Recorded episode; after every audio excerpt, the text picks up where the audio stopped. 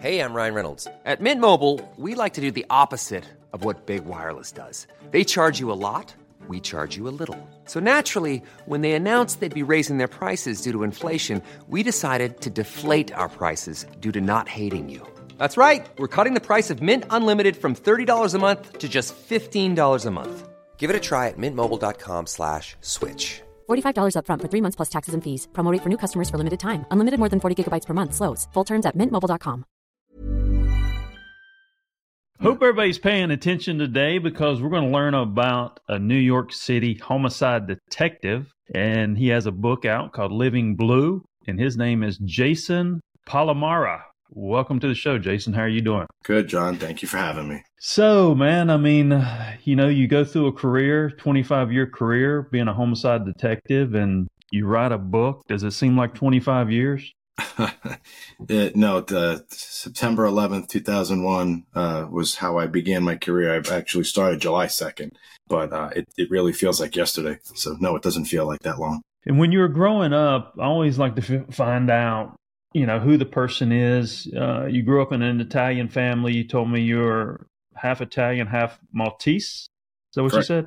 Yes. Now, where did you grow up? Yeah, I grew up in Long Island, New York. Uh, started out as a baby in Rego Park, Queens, and my family moved out to Long Island when I was very young. Uh, so most of my, my, my major part of my life was in, in Long Island. Uh, and then I went to the military and spent some time down in Virginia and overseas. But uh, Long Island, New York is where I was born and raised. Now, was um, was mom and dad were they in law enforcement at all, or No, I'm the, I'm the only one in my family in law enforcement. No, not at all. when you're in the military, you're in the Navy, and, and did you ever think you would be a homicide detective? No, that's probably the furthest thing from what I could imagine myself having done.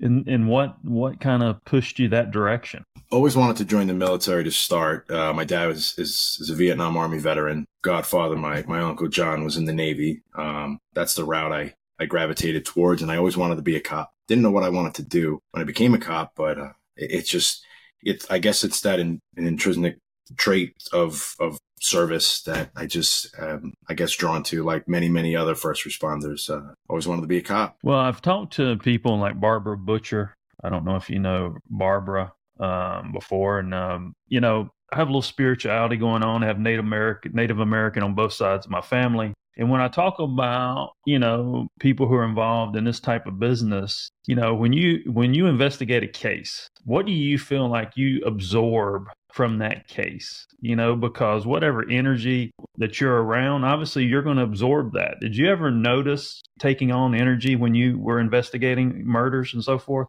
It's an interesting question. Um, I could just speak from my own personal experience, and I, and I know many other detectives might feel the same. Is you get so intertwined with your victim and their family, and you become part of that world for so long for that investigation, you can't help but to uh, feel a, a, closer connection. Uh, I did. Uh, I never set out to have cases that involved children, um, but the way it worked out, most of my cases were young adults.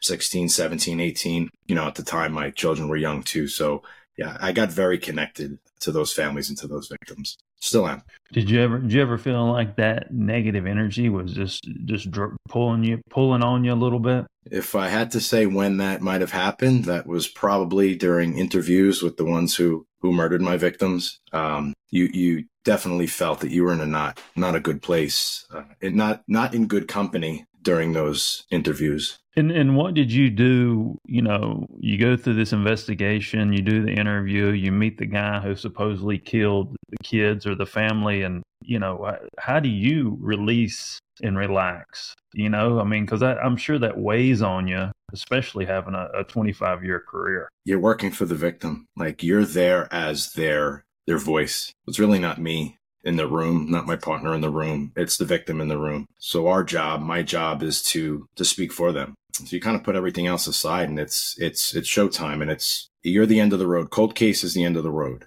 right? It's at the end of any available um, opportunity to uh, solve a case. Um, so it's it's the end of the rope, it's the end of the line, and it's yeah, you're you're there as the victim. For me, it, it was easy to put any anxiety or fear or uh, trepidation behind it was because uh, you you have a you have a power behind you that the other individual doesn't have, and that's the victim. You know, from the public standpoint of you know, the outside looking in, you know, I don't think we really realize what type of of you know emotional type of deal that is uh, that you have to deal with and you know i know you ha- you have to be tough you know do you feel like it's almost like a third wall like you're an actor and like you know you go in there and you're aka detective. When you leave you know you're jason you know is it is it kind of that scenario and feel you think a little bit? Just a career in general you're, you're asking about? Yeah just, just yeah yeah like you know you just said you you're the victim right? And you know when when an actor or when i talk to some talent or whatever it is you know to express themselves they would be a different character and then when they're off camera they're themselves do you think it's kind of that a similar scenario to kind of you know help yourself get through this this type of business I guess maybe an element of it, but you know, a lot of a lot of it's preparation, right? I come into the room, I need to know more about you than you know about yourself, right? So it's that preparation. It, it is a performance, right? It's a particular type of performance. Um, so yeah, I'm going in there uh, as me, right? And my skills and or my my um, my personality, right, plays into how I'm going to engage with you and speak to you but a lot of it's is the preparation piece. So it is um, it is getting ready for that that stage, which is that interview room. When you interview these people, I mean, what was each case different, or did each case have a similar a similar tone of anticipation, what you expected? They're all different.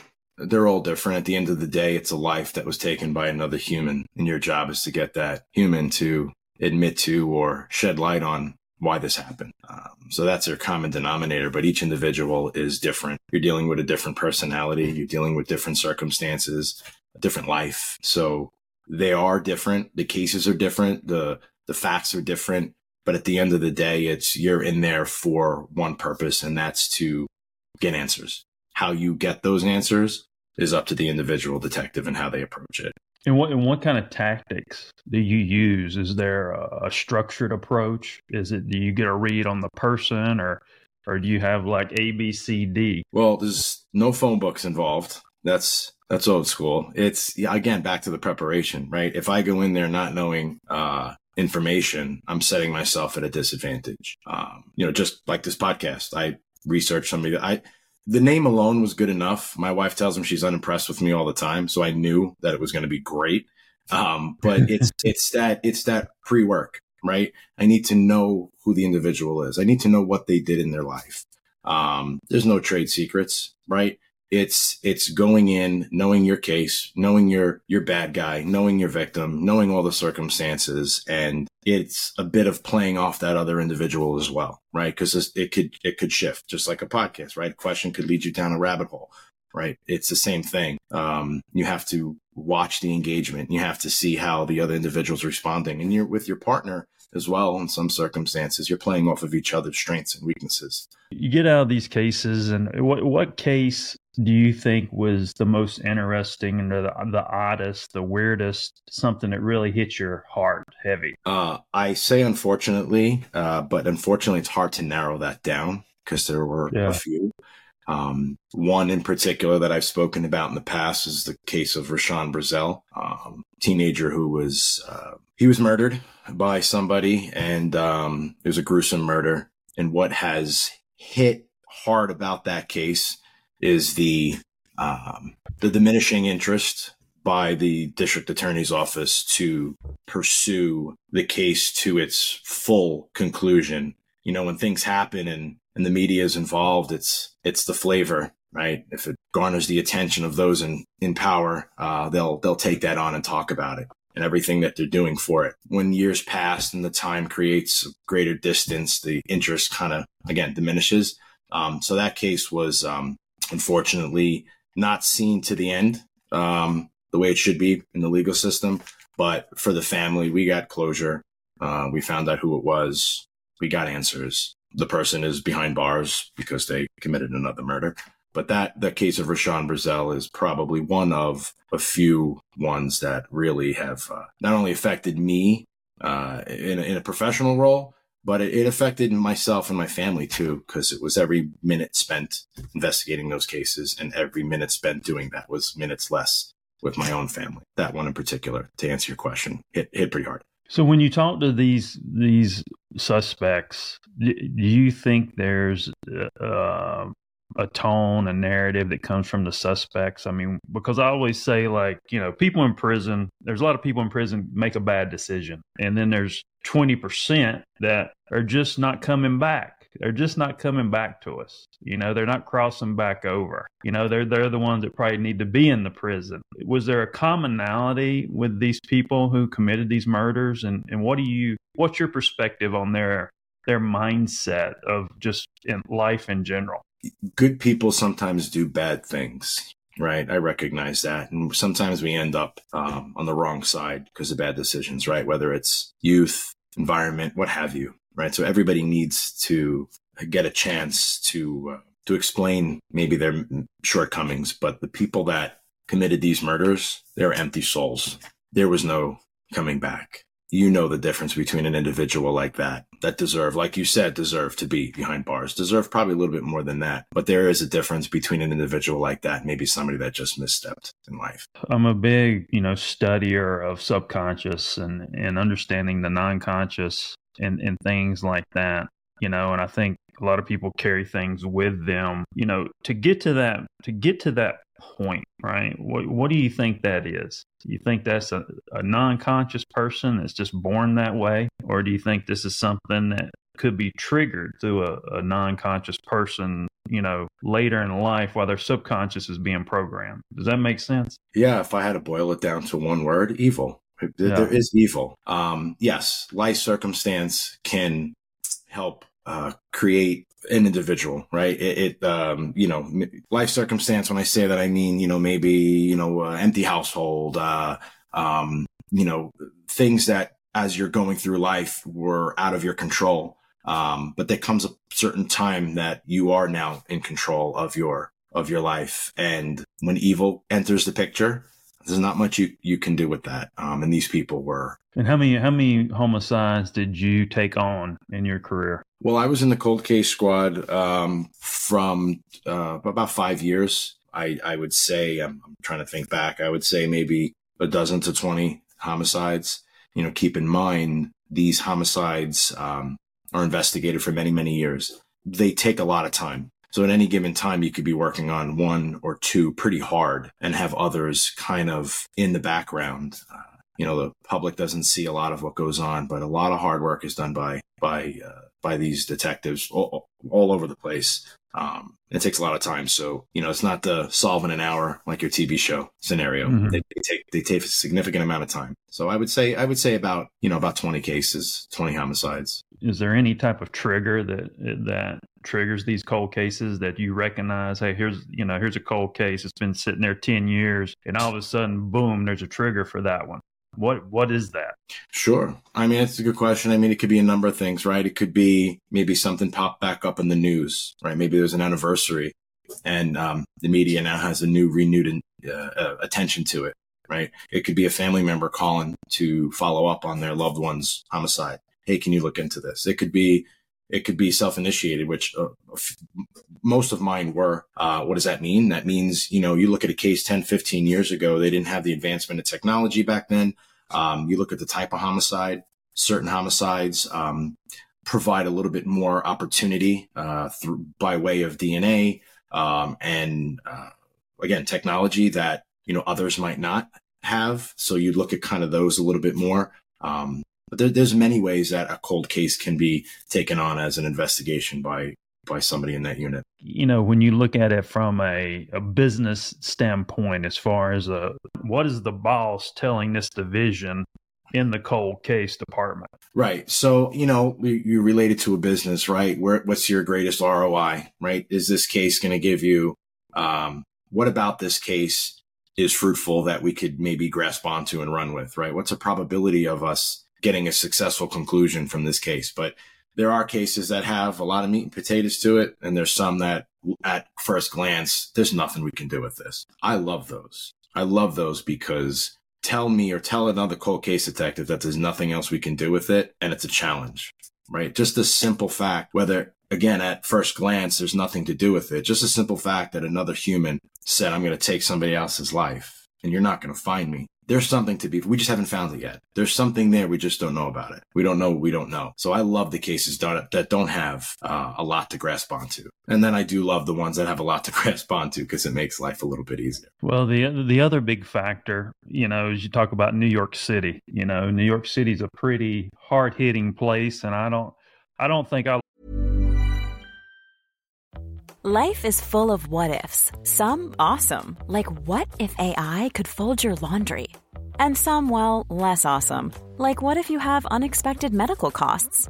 United Healthcare can help get you covered with Health Protector Guard fixed indemnity insurance plans. They supplement your primary plan to help you manage out of pocket costs. No deductibles, no enrollment periods, and especially no more what ifs. Visit uh1.com to find the Health Protector Guard plan for you.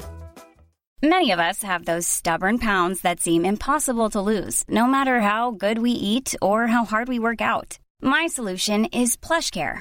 PlushCare is a leading telehealth provider with doctors who are there for you day and night to partner with you in your weight loss journey. They can prescribe FDA-approved weight loss medications like Wegovy and Zepbound for those who qualify. Plus, they accept most insurance plans. To get started, visit plushcare.com slash weight loss. That's plushcare.com slash weight loss. Learn life until I spent a lot of time in the city. Sure. And then you realize that the city's not that big. So, you know, once you know certain people and whatever you do, it's not a not a big place. So when you have the factor like the mob and you know their agenda, and then you just have uh, normal murders and so forth that take place, you know how, how does New York City play a factor in, in in in your career, or how did it play a factor in your career? You know, dealing with mobsters and so forth. I didn't have any involvement in organized crime. Uh, mine were, you know, just I hate to use the word run of the mill homicides. It, there was it was somebody taking the life of somebody else. I, I, didn't get involved in organized crime. I was never involved in uh, narcotics. Um, I was never involved in, in, in special victims. It was it was a homicide, right? Um, if it did involve one of those things, then you would involve a specialty detective in that particular unit. Uh, most often than not, you would they would investigate it and or investigate it with you. I never personally had any involvement in any of those types of homicides. Do you, do you think New York City, being in the city and investigating these murders in the city, made it tougher than uh, you know someone that might be in Iowa or whatever? Well, I mean, just the first thing that comes to mind to answer that question would be you have a lot more um, opportunity for witness in a densely populated area like New York City. You have a lot more, especially today, cameras, surveillance, video, uh, again, witnesses, than you would if you were in farmland, right? Um, so as complex as the city is, it it provides a little bit more opportunity for investigative uh, uh, investigative opportunity. I would I would say. Gotcha. And you said you said something about your wife earlier about saying she said you're unimpressed all the time. you know, how did she? How did the family? You know, you have kids, and how did the family make it through your career with you? You know, and bringing this bringing this home. That's a great question. Uh, I still ask myself that every day. How do how are they still sticking around after everything I put them through?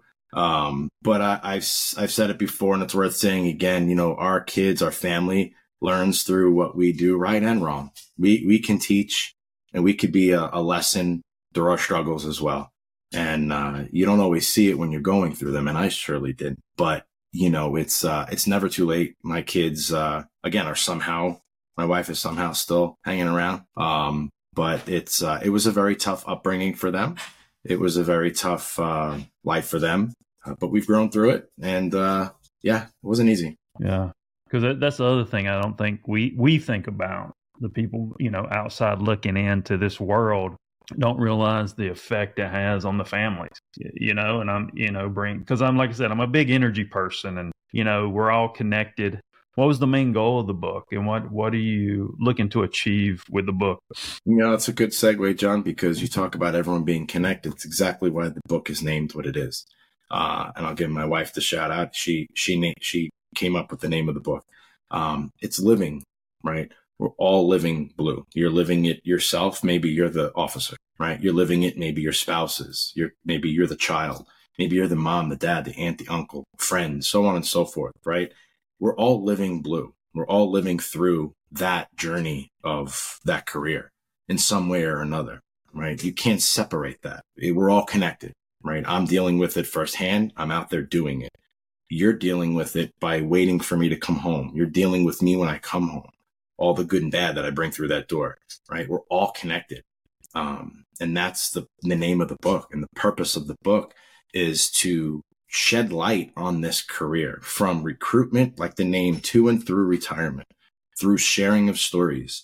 Um, you mentioned something in a podcast once about the inspiration and creating something that others respond to. That's the purpose of this is to create something that hopefully can help educate. We started off talking about education that can help educate the officer and the ones in their life. And they can say, Hey, wait a minute. I'm not the only one that has gone through these things. I now understand what this is that I'm going through. I, I, I can name it and now I could know how to move past it. And that's part of the, that's this book, right? It's my story and Barbara Rubel, my co-author, um, brings in the research and the, uh, and the education behind those stories. So it's a tandem, a little bit back and forth. My story, her explanation, um, and it's for everyone. It's it's not just for the the LEO.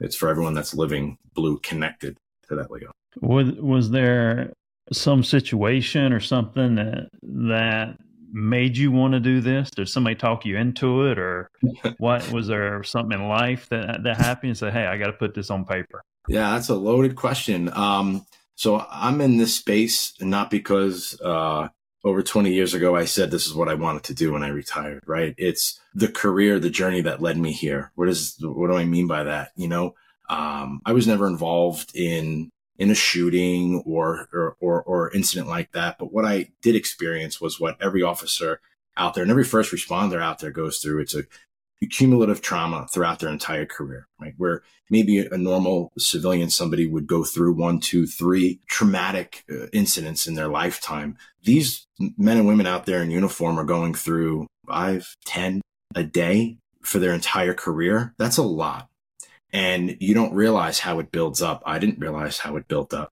right? Um, that's what led me to become a peer support counselor with the NYPD's peer team.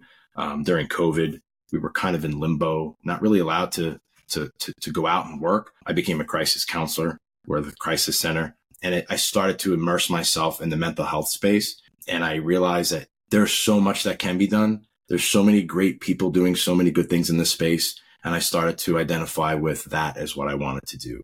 And I was told many times, you'll know when it's time to retire. And I never really truly understood that until that time. And I said, you know what? I think this is what I now need to do. And again, good timing. September 2020. We all know that, that, that time I exited the police department and, and started started this journey. So no, nobody forced me to write the book. I was writing and I uh, was doing a lot of writing at the time and I had read Barbara's book, but I didn't say goodbye. Uh, I reached out to her, pitched her an idea. she thought it was great. And uh, three years later, we, we published, uh, I think we're published this, this, this book together. Well, you still you're talking about trauma. I mean, you know, and I kind of touched on this a little bit. I mean, how do you feel now? Are you are you still doing things to try to uh, kind of redirect your mindset? You know, like from a healthy standpoint.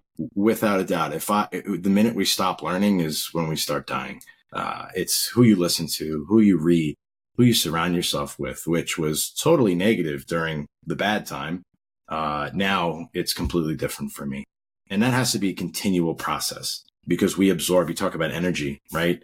Uh, how we think is how we feel and how we feel is how we act. And if, and if we're, we're feeding our, our minds and our bodies with the negative negativity and bad things, it's exactly what we're going to produce. You know, if you if you're going to speak to someone or, or go speak somewhere, what what is that narrative that you put out to the world? when you go when you go speak? It, it, depends big on the audience right? What what is their need? Who am i speaking to? Who who's the audience? What what is the gap that they might need to to fill? But really on the flip side of that it doesn't really matter who i'm talking to. It doesn't matter. We're all we're all humans. And i i was looking at the website and you said something on the website about uh, the interviews are made to create a new understanding about life from the foundation. I know a lot of what I try to convey is that and I, have said it so many times uh, in nauseum, but we're we're human beings that happen to be cops and not the other way around. And that's really the main message. at the end of the day, we're all humans. We all have the ability to, to, to care for one, care for ourselves, learn how to care for ourselves better and care for others. And when we share our stories and we simply get up in front of folks and connect it, at the very basic level, it's, Hey, I'm doing this. You too can do it. And you're not alone. You might be on your own isolation island thinking that nobody could possibly understand your world, but listening to somebody else speak about their, their journey can maybe open the door for you to do the same. So, um, that's really that aside from the specific audience you you might be talking to and and and certain to- requested topics at the end of the day it's um well you since you have such a creative i feel like you're such a creative mind um for some reason and creative mind with an engineer process. Do you feel like you're a highly sensitive person uh that was a homicide de- detective? I'd say i am a sensitive person. I am. Yeah. Got a big heart.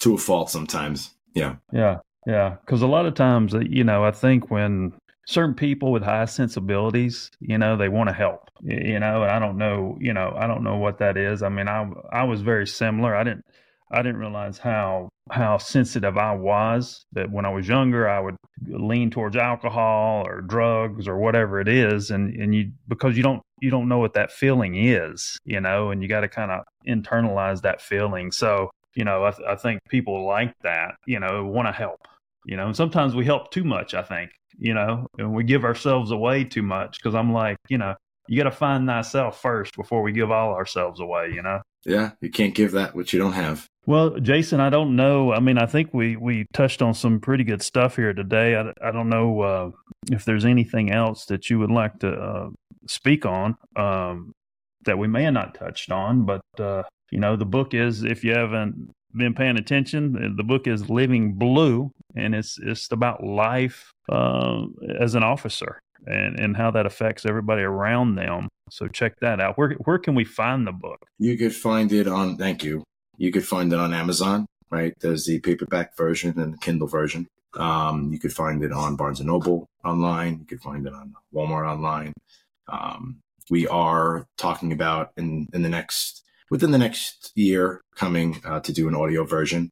A lot of folks like to listen. Um, so we want to make that available to, to, to people. Um, but yeah, you could find it easily on, on Amazon. Awesome, awesome. And was there anything else you wanted to put out there? Did we did we cover everything? Uh, well, I mean, you asked, so I'll just throw a shameless plug out there. We're we're in the process of, um, you know, I I wasn't satisfied with the book, and part of when I talk about isolation is feeling like you you you nobody could understand really like your struggle. My wife and I and and and and two great friends uh, created Living Blue Apparel, and the whole point of the apparel company is to to create stuff. Uh, it's the name Living Blue. Um, so when people see our gear, it, it's a silent reminder that that person gets me. That person knows my world. Uh, I'm not alone. Uh, that's really it. Uh, and that was the purpose of Living Blue Apparel. So we're still working on stuff. It's, it's, it's, it's, it's launched. It's available livingblueapparel.com on all the socials. Um, it's on all my social media uh, accounts as well. So you could easily find it.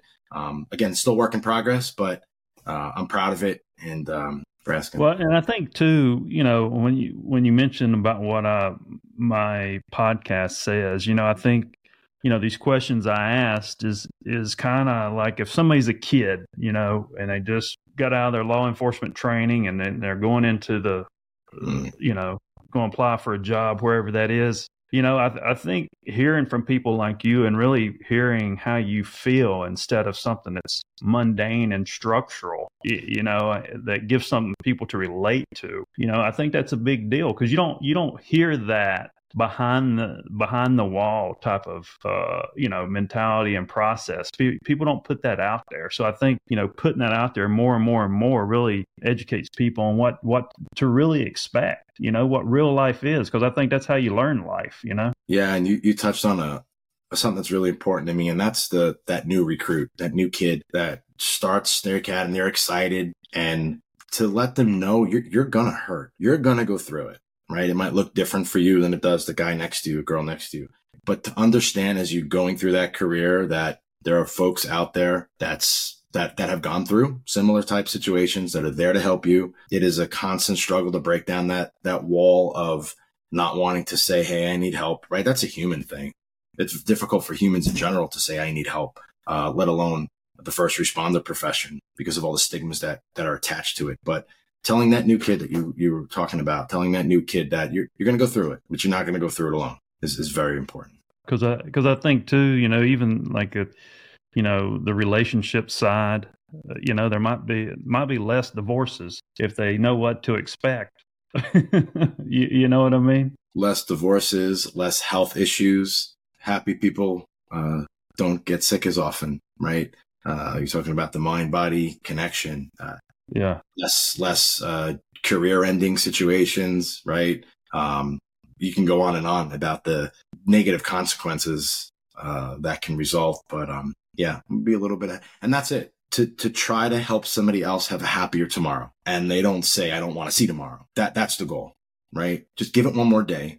Just give it, explore it just one more day is is the overall main goal. Well, Jason, I appreciate you coming on the show. And if you're thinking about going into law enforcement, I think Living Blue will definitely be a must to read um, because I think understanding some of these things before you get into that type of career would be very, very beneficial. Uh, and this has been former homicide detective Jason Palamara, and I'm John Edmonds Cosma, the CEO of Bang Productions. Thank you.